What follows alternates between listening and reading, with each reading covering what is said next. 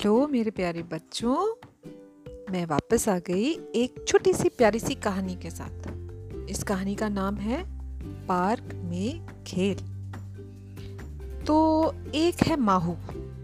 एक बच्चा है, वो बहुत सुंदर है, प्यारा है, होशियार है, नटखट है, बिल्कुल तुम सबकी तरह। माहू शाम को अपने घर के सामने वाले पार्क में खेलने चला। मुँह धोया कपड़े पहने, बाल संवारे, जूते मोजे पहने और गेंद उठा ली। माँ से पूछा, मैं खेलने जाऊँ?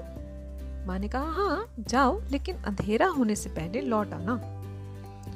माहू बोला, ओके।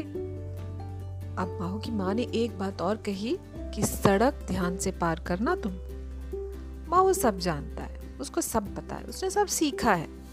जब वो घर से बाहर निकला तो उसने पहले दाएँ देखा फिर बाएँ देखा। एक अंकल स्कूटर पर आ रहे थे। माहू रुक गया।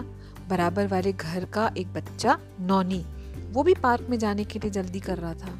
दौड़ कर सड़क पार करने वाला ही था। नौनी, कि माहू बोला, नौनी भैया, रुक जाओ। नौनी रुक गया। स्कूटर वाले अंकल निकल गए।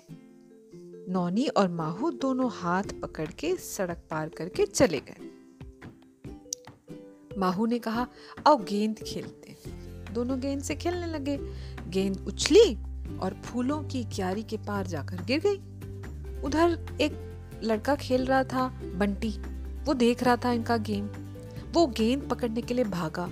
वो फूलों पर कूदने ही वाला था कि माहू ने कहा, ओ, बंटी भैया, रुक जाओ, प्लीज़। बंटी रुक गया। माहू घास के बीच बने रास्ते से गया। क्यारी के उस पार जाकर गेंद उठा लाया।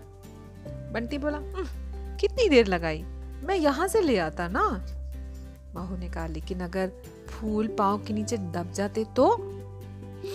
हम्म बंटी को अपनी गलती समझ आ गई। उसको थोड़ी शर्म भी आई। बोला अच्छा ठीक है। माहू ने कहा, आओ, हम सब मिलकर गेंद खेलें। तो अब कौन कौन खेल रहा था? बंटी, नौनी और माहू।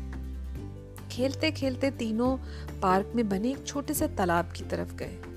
तालाब में, आहा, सुंदर सुंदर, सफ़ेद सफ़ेद, डक्स तैर रही थी। तालाब के पानी में पैर लटकाकर बैठा था बाबू। उसने जेब में छोटे छोटे कंकड़ भर रखे थे और बत्तखों को कंकड़ से मार रहा था। बेचारी बत्तखें अपना पंख फड़फड़ा कर भागती और इस पर बाबू को बड़ा मज़ा आ रहा था। ओहो हो माहू, बंटी और नौनी, तीनों गए थे ना? उन्होंने कहा, रुको रुको, बाबू भैया, ये मत करो।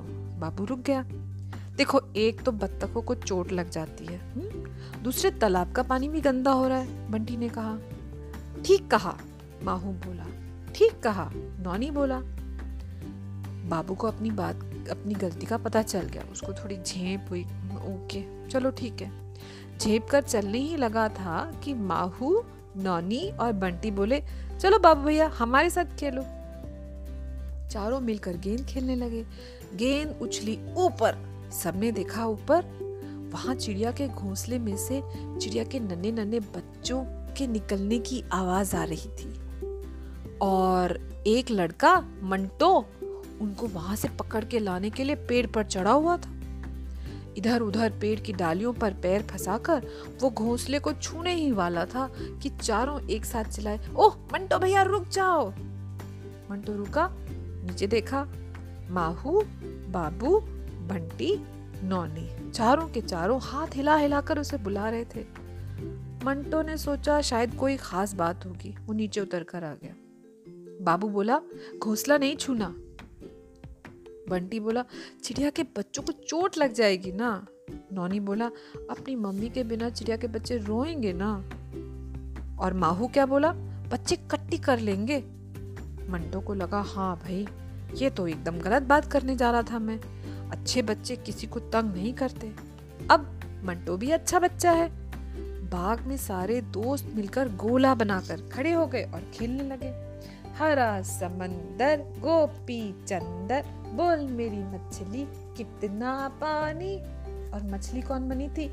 निया सारे बच्चे खूब खेलने लगे।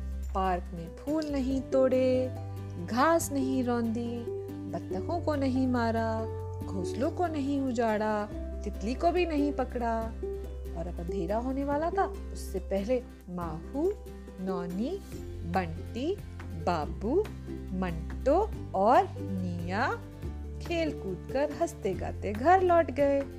और ये सब बहुत अच्छे बच्चे हैं। आप सब की तरह और अच्छे बच्चे क्या करते हैं, वो तो हमने सीख लिया। और कहानी हो गई खत्म। पैसा हो गया हजम